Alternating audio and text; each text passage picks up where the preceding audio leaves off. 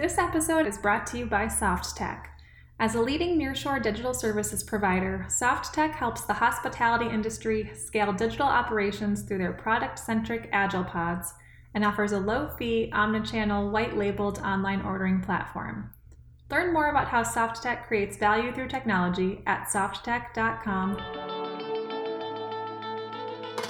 In today's episode, we'll cover the technology enabled hyper personalization that restaurant brands of the future could achieve once they move away from an efficiency play to an overall guest experience strategy. Currently, restaurants are shifting their focus to efficiency while continuing to focus on guest experience. Hello, everybody. This is Stephanie Moore, Vice President of Marketing here at Softtek. In today's podcast, we speak with Melissa Perri, CEO of Produx Labs, a product management training organization, and the author of Escaping the Build Trap. Jennifer Perri, Catering Operations Manager at Princeton University, and Jaime Palacio, SVP of Digital and Innovation at Softtek. Thank you all for being here today. So Melissa and Jennifer, my understanding is that you grew up in the hospitality industry, that your dad owned a restaurant. But then Melissa, you decided to break away from the family tradition and focus on technology. While Jennifer, you've been involved in fine dining and catering operations for large events. Can you both introduce yourselves and tell us a little bit about your experience? Sure. Yeah. So we, um, yeah, I'm the black sheep of the family. Uh, so I, um, our, our family grew up. My dad owned a restaurant and a bar as we were growing up. Before that they owned a catering business in New Jersey. And I guess as growing up, I wasn't that interested in cooking or food. Jenny, on the other hand, was fantastic at it. she was like in the kitchen all the time learning. These are things I regret as I went to college because then I couldn't feed myself. So uh, I got later very interested in the food and restaurant worlds, but um, my background is in technology. So I am a, uh, a person who teaches product management. That's what I do at the core. So product management really being figuring out what it is that we should be building, right, for our customers. What's the right thing to build? Uh, what are the right software products to build? And I primarily work in software. Um, but how do we how do we help scale technology to improve the ways that we do business? And that's what I'm really passionate about. So um, a lot of what I do now is teaching. Um, I'm a professor at Harvard Business School. I teach uh, product management there to the second year MBAs. Um, I have a CPO accelerator for VPs of product and software companies learning how to become executives. And then I train product managers through Product Institute. Um, so like everything I do revolves around uh, figuring out how do we build better products and how do we get into that. Okay, great. I'm going to ask you a little bit more about that in a minute. Jenny, do you want to give us a little intro? Absolutely. Hi, everybody. Um, I'm Jennifer. I'm Melissa's sister. So I would say that everybody would say I took the more traditional family route with going with the uh, dining experience uh, that my family's been following. Uh, I would say that I fell in love with really creating an experience for people when they come in. I love the idea that food can change somebody's entire mood. So that really made me fall in love with the hospitality industry that somebody could have a terrible day and come into a restaurant and have something that they really uh, found delicious and that really put a smile on their face and changed their whole attitude for the day. And that really kind of launched me into um, trying to find places that focused on creating amazing guest experiences for people, which led me into fine dining. So that's kind of been the main focus of my career is leaning towards um, higher end establishments that focus on creating an amazing guest experience. Um, right now, I work at Princeton University where we do a lot of large events. I work in the catering department. I'm the operations catering manager, so I execute all of the offsite events for the for the university. It can be departmental events and all the way up until reunion events, which can be 100,000 people a day for about two weeks. Um, but we even scale those down into individual class uh, events per day. So we focus for each class to make sure that they are happy with their menus, to make sure it's a special experience for each individual class, even though that there's 100,000 people there in a single day. So it's really about creating, my whole career has been about finding places and increasing the guest experience for everybody in any kind of way that I can. Okay, amazing. That that sounds so interesting. Okay, Jaime, you want to um, introduce yourself? Absolutely. Uh, thank you for having me, uh, Jaime Palacios. I am uh, currently the head of Softtek Digital. Long time Softtekian, being with Softtek for over 27 years now. My background is software engineering. I started my career as a software uh, developer, then a software architect. Then I started my career on a managerial um, path, uh, becoming a GDC manager. I run the operations for uh, the Southern California GDC for 12 years. And eventually I became a practice manager for application development. And like I said today, um, I am running uh, Softtek Digital. It's a pleasure to be here. Okay, thank you, Jaime. All right, Melissa, before we dive into guest hyper-personalization, would you mind explaining what an experience-driven, product-led, customer-centric organization is and what the challenges are for those organizations? Yeah. So one of the things that have been kind of sweeping the software industry, and I guess not just the software industry, everywhere, has been um, this whole concept of experience driven, meaning giving the customer experience something that they want. So that could be anywhere from having a great design to, um, you know, all the way to great service. And that is really creating a world for the customer where they want to use your product. Uh, product led means uh, when you scale a company, you're looking at products and in your company, your software products, let's put it that way, as something that's going to help you scale that, right? Like it's going to help you scale the experience. It's going to help you scale the value of your company in ways that you couldn't do before.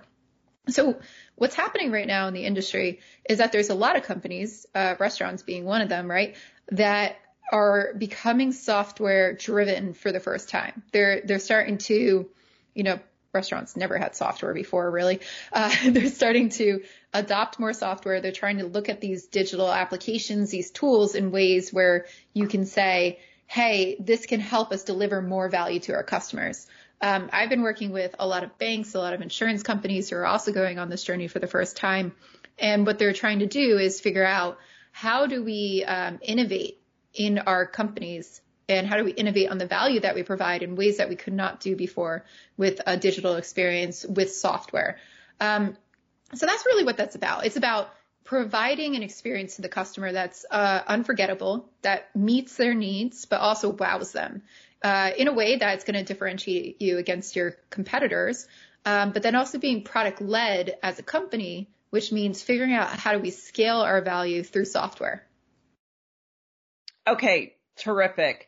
Now, Jennifer, um, if the product is the experience, um, and we're focusing on hyper personalization of the guest experience in this podcast, could you share how fine dining restaurants do this well and kind of what casual dining or quick service restaurants could learn from it?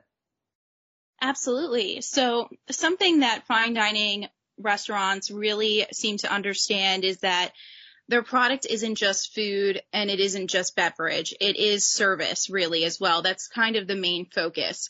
People, especially now that we've hit the pandemic, they are looking for an experience because especially with the pandemic going on, you can't go anywhere right now. So if you can go out to a restaurant even, you're kind of lucky. Right now, thank God things are opening back up, but it's become um, almost kind of a mini vacation for people in this pandemic scenario, but even for fine dining before the pandemic, uh, with the cost, depending on the restaurant you pick, it can be extremely expensive. So, uh, with the cost alone, it can almost be as expensive as a mini vacation. So really acknowledging that you want to create as memorable of an experience as humanly possible for the people that are coming in your door, knowing how much money they're spending at that type of establishment is key.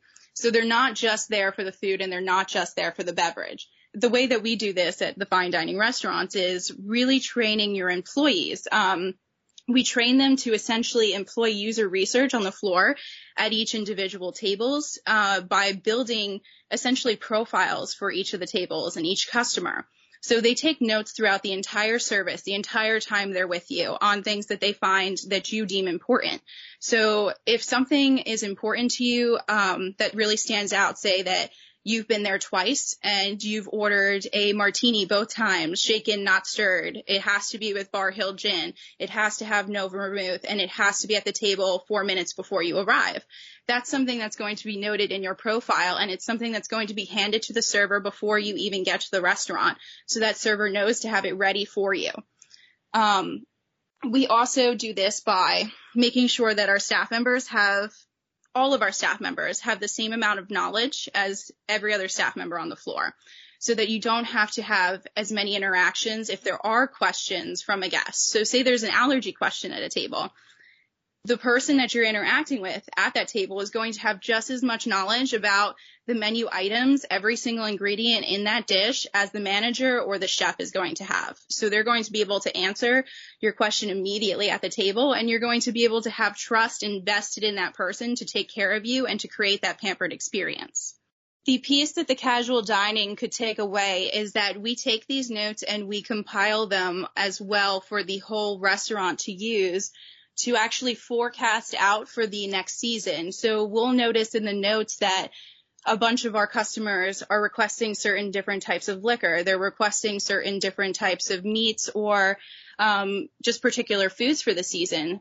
Or we're noticing an increase in allergies. So we can tailor our menus better. We can tailor our ordering better. We can cut costs in certain ways just by compiling these notes. Now a casual dining can scale that down in a different way by using softwares that they already have readily available to them, such as OpenTable, by using these to create profiles with their employees that they have, by collecting information that they are seeing as they're taking orders and creating small profiles for generalized things to allow this establishment to forecast out for their seasons as well.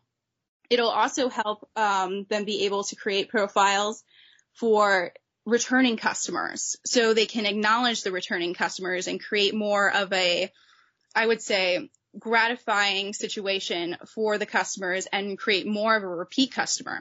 So you can actually, I would say there would be a very easy way to interface OpenTable to have it alert the casual dining restaurants because now you can go online and make the reservations through OpenTable.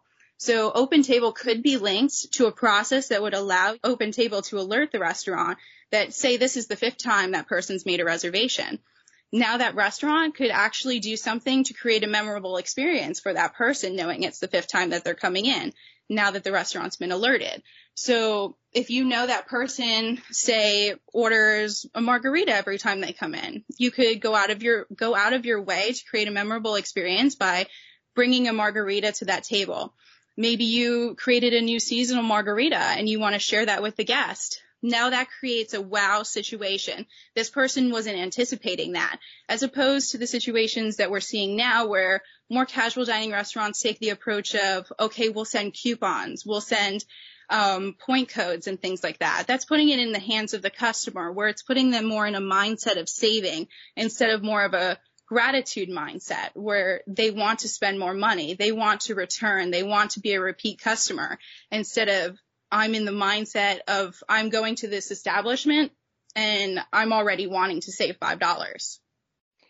Okay, great. Yeah, I wanted to add something to that, Stephanie, because I, I, think what uh, Jen is talking about that is so important as like restaurants think about digital transformations and building their own software is that it, this is a common issue that I see in a lot of digital transformations I've worked on. It doesn't matter if you're a bank or an insurance company. The way that they usually approach software when you're an industry that's not used to having software is by immediately going after the cost center and building digital applications that will help you streamline costs. So what do you do?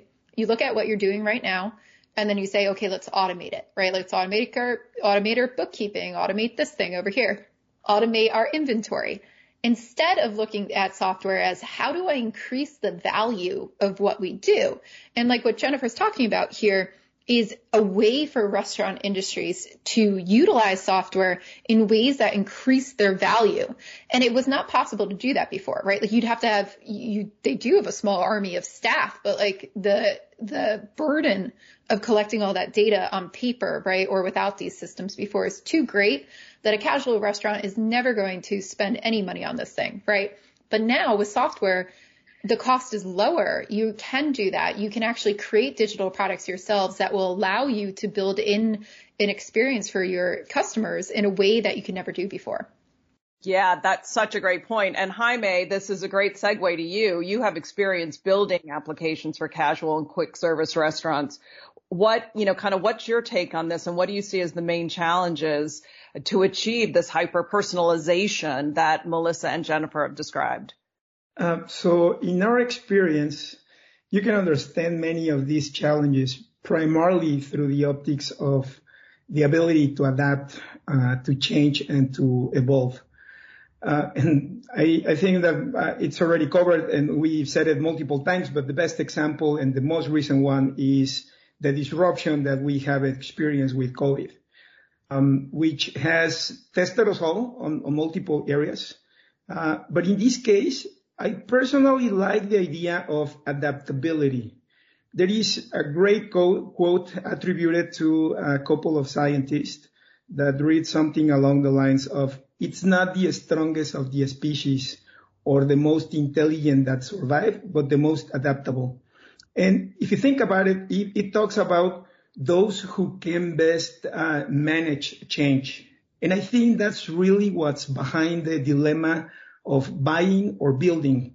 Many of the restaurant commercial off the shelf products, at least in our experience out there, are either, you know, legacy technologies or simply they weren't designed to deliver an experience.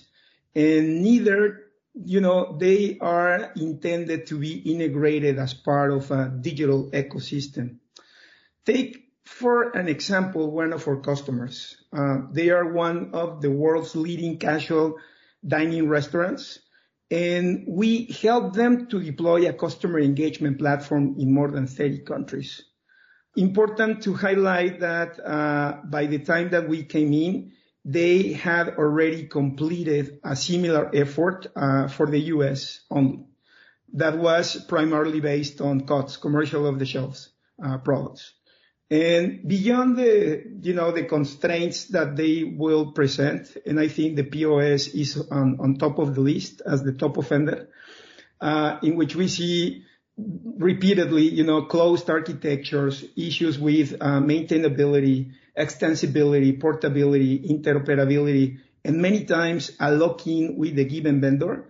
That solution wasn't ready to be localized or internationalized for the rest of their footprint. So we jointly decided to, to go custom. This solution is grounded on on four uh, main pillars. So a customized CRM deployment, a custom-made uh, loyalty program, an advanced analytics component, and an online ordering capability that, among others, supports a wide range of payments um, internationally. And I think that the business outcomes, the results, speak for themselves. Today, they have a global customer database and uh, they are set uh, for a hyper-personalization scenario in which they are organically building out a customer 360 view strategy. The platform can launch marketing campaigns in less than an hour, all the way from design to blasting email out to as many targeted recipients as they want. And it also offers a growing new revenue avenue through uh, digital orders among, you know, many others. Another great example is about the, the fourth largest cinema company in the world who, yes, uh, it is a part of the entertainment hospitality industry, but at the same time offers a wide variety of uh, uh, food and beverage options for their consumers, ranging from uh, candy stores to full bars uh, and also casual dining restaurants and we've been accompanying them through their digital transformation for the past four years or so. And to answer your question more directly, um, before we came in, they were heavy user of what is considered the standard de facto enterprise package solution for the cinema industry. Interestingly enough, they were the biggest customer for this product, and the challenge was, or is, that the solution couldn't keep up, you know, with the pace at which uh, our customer aspired to evolve. So we advised them to design, build, and deploy a new hyper-personalization digital engagement platform. Today, this is a reality. The platform has complete redesign of all digital channels. And uh, during the pandemic, with all the the theaters shut down, we help them to migrate a good portion of their customers to an online uh streaming platform. And in addition to that, they continue operating their food and beverage services and products through a touchless approach, the typical curbside pickups and you know delivery, while giving the possibility to to gain access to a great deal of online content. These type of adaptations or changes can be made in record times, particularly for those companies that are digital friendly. So they are today so convinced that they have taken the the right path. They are even considering to resell the platform in a SaaS model, uh, for multiple industries, so not only uh, cinemas.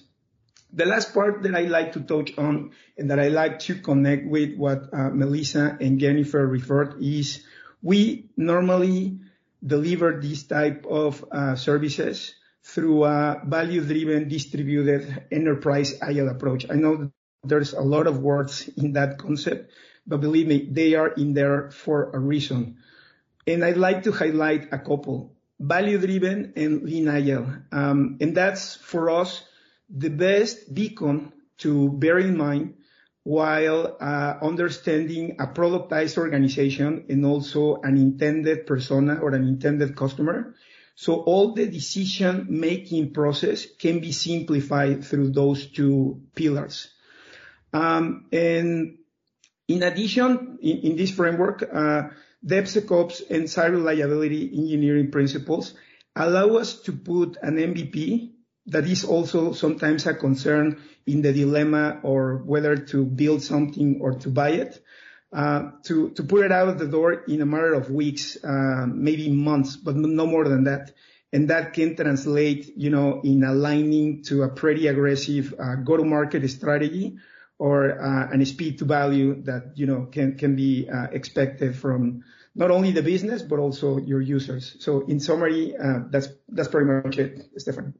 Okay. Well, so that's so interesting. So, in other words, using an agile software development methodology or an agile approach means maybe you don't have to buy. Maybe it becomes more um, uh, viable to build. And I'm wondering, Melissa, what do you think about that? If an off-the-shelf solution doesn't give a company competitive differentiation, um, is is it a good idea to build? Um, I think it's a good idea if your if your company has the capabilities, right? Um, you have to look at that. Are you going to be hiring out this to somebody else? Are you going to be building an internal tech team? Um, you have to make sure that if you do decide to build software, you're doing it with intent. And building your own software also means you're going to have to manage that software over time. So I think having your own software, and if you use it to seriously differentiate against your competition, right? Like we were talking about implementing ways that Jennifer was talking about to to understand your your customers and your experience, and you can't find a way to do that with existing products, like, yeah, I think i think building your own software can give you a serious competitive advantage. But uh, it's not something I think any company should approach lightly. I think if it's not in your your nature to do that, you need to go out and learn more about how to do that. I think you need to seek expert guidance on it. Um, but if that's the route that you want to take and you want to build your own software, I think it's a great opportunity for you to do things that none of your competitors are doing and to innovate in ways that uh, other people haven't seen before or that don't exist. So let me ask you uh, uh, one last question I think we might have time for, and I guess it's for all of you. What are you seeing happening in the market? Do you see, and Jaime, you may be a good person to ask from a client demand perspective. Do you see our restaurant clients, meaning Softtek's restaurant clients or other uh, companies viewing software development and systems, you know, custom systems as a key to you know, increasing the top line, not just efficiency? I think there is a pattern, uh, at least in, in, my experience, in which uh, restaurants of different sizes, they will see the front of the house as a way to make revenue. So probably more heavily invested on that area and probably tra- trying to save cost on the back of the house. Probably that's a, a rule of thumb that can help to navigate the, the decisions and the options that you potentially may run into. And um, I think that you can also find a lot of uh, value in uh, cloud scenarios where you can find SaaS solutions that are not necessarily all the burden for a traditional SDLC, but more an implementation, customization, and deployment type of a scenario that can also move the needle significantly to delivering an outstanding experience. Okay, great. Melissa and Jen, what, what is your perspective on that? Yeah, I, I, agree. I think it goes back into what I was talking about as well. Um, when I see transformations where I see companies that are not traditionally software driven try to embrace software, a lot of times it's like, oh, our revenue is the business side. And in restaurants, that would be the front of the house, like Jaime said. And we're just going to use software to streamline our costs. But I don't think, I think if you look at software like that, you're going to miss out on all the benefits that software gives you. Um, I see other industries that are starting to realize that. Um, but if you can't innovate like that, especially if you're a casual dining company, because you're basically a corporation at that point as well, uh, you have to start thinking about how can this help me uh, differentiate, right? Like how do I see this as a value add strategy instead of just a cost center? Um, a lot of other industries coming to terms with that right now, and I think restaurants have a long way to go with that as well. Yeah, yeah, no, that's a great point. Jennifer, do you have any last words for us on this topic? I feel like I agree with everybody on this. Um, the only thing that I would add is that if a new software is going to be made for a restaurant, it it can't just be a if it's going to be made by an outside company or say a company that has franchises and it's the top company making a software to sell to the franchises, they can't forget that the franchise also is going to be utilizing that software to try to attract customers. So they have really two end customers to consider. It can't just be made with the franchise in mind. So in other words, like they're not going to want to invest more money in another inventory system. There's so many inventory systems out there. It has to be a system that's going to want to attract customers or attain like or retain customers that already exist and bring them back and incur more revenue for the company. Yeah. Okay. That makes, that makes great sense. All right. Well, thank you all for joining. Um, you've all been very interesting and helped us understand this industry and hyper personalization. Um, I would love for the audience to be able to get in touch with you. Melissa, do you want to let people know how they can reach you? Uh, yeah, you can either follow me on Twitter, and my Twitter handle is at Lissy Jean, or uh, follow me on LinkedIn. Uh, my website's melissaperri.com. Okay, great. Jen? You can find me, Jennifer Perri, on LinkedIn. Great. Thank you. And Jaime, how can we get in touch with you? Similarly, you can find me on LinkedIn under Jaime Palacios. Okay, terrific. Thank you very much, everybody. Hungry for fresh ideas? Visit softtek.com for more details about how Softtek helps the hospitality industry optimize IT operations, revenue, and elevate the guest experience across all order and paid channels with its low fee, white labeled restaurant platform. Softtek, time to evolve.